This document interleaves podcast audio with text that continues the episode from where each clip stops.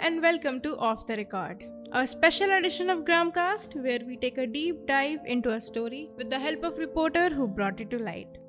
Today we are discussing a story from Solapur in Maharashtra, where IPS officer Tejasvi Satpute is trying to rehabilitate people involved in 150-year-old illicit liquor trade. I'm Archita Puranik from 101 Reporters and I'm speaking with D. Shrinivas, who covered this story for us. Hi Shrinivas, let's begin this podcast with your introduction. Uh, my name is Shrinivas Deshpande.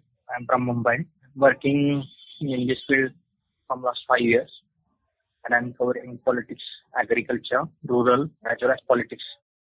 So Shrinivas, tell us what are the difficulties that police had to face while working on this project Parivartan, and how did they handle the project during the COVID-19 pandemic?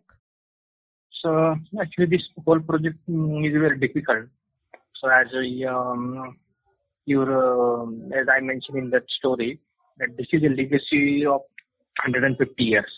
Yeah. So it is not that much of mm, easy to rehabilitate, to convert, or uh, to these people from illicit or illegal business to legal. So it was uh, definitely challenging uh, for entire police force, and but uh, they are uh, motivated. They decided to do this. Second thing, the COVID, as you mentioned, that COVID thing, na.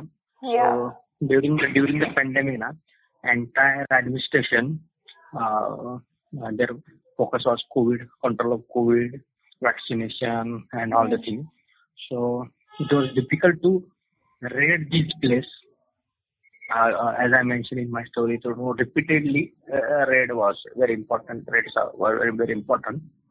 So it was difficult uh, during lockdown and uh, all the things.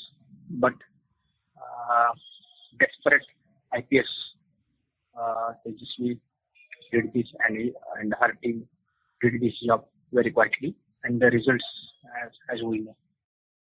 So, are people which were rehabilitated facing any difficulty in managing new source of earning?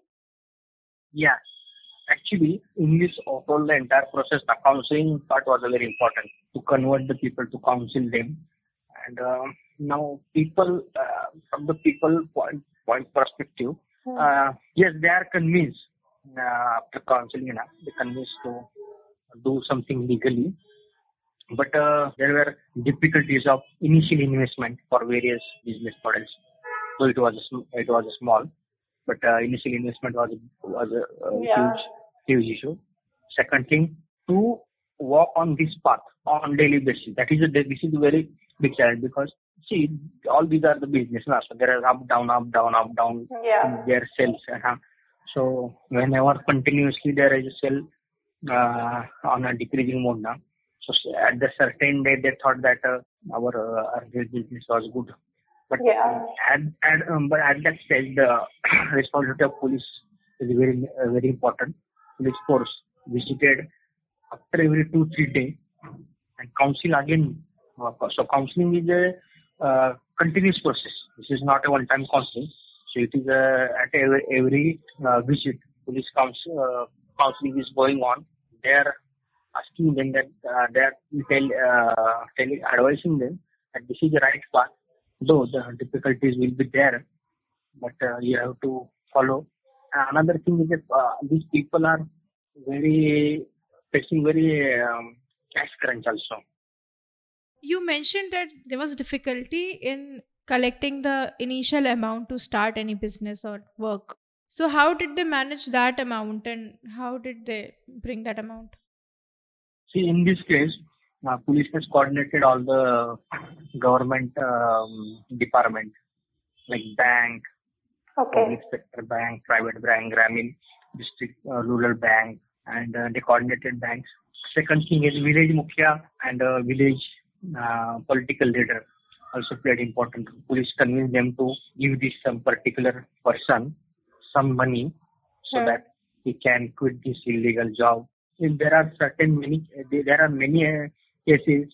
Police has also raised the money, and uh, in in in many cases, police approached the many relative of the particular that Hmm. family and uh, raise the money. So Okay. there are many channels police used to Raise the money. uh, right right for the initial investment.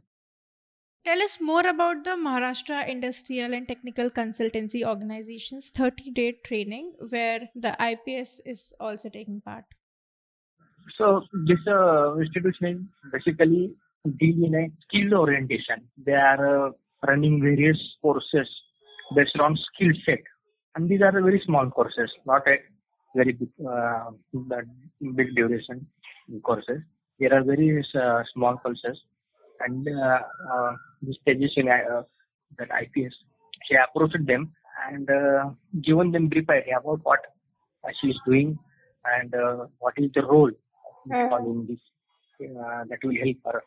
They are ready to train um, these people, and uh, I think they um, first batch already completed the entire training, and uh, they are ready to uh, offer them nine thousand something kind of salary initially on monthly basis. So this is the I think second uh, stage of the rehabilitation. Initially they give them another source of income by uh, by uh, from something business kind of enterprises. But in this case they are offering job also now. In in initial stage there were no any kind of job offering now because they don't have any skill now. But in, in this second second stage of Parivartan now, now Parivartan second is based on skill training. So now they, after rehabilitating them, they are giving them skills so that they can be involved in proper earning business, like pro- properly earn. Right, right. There is no need to establish own business.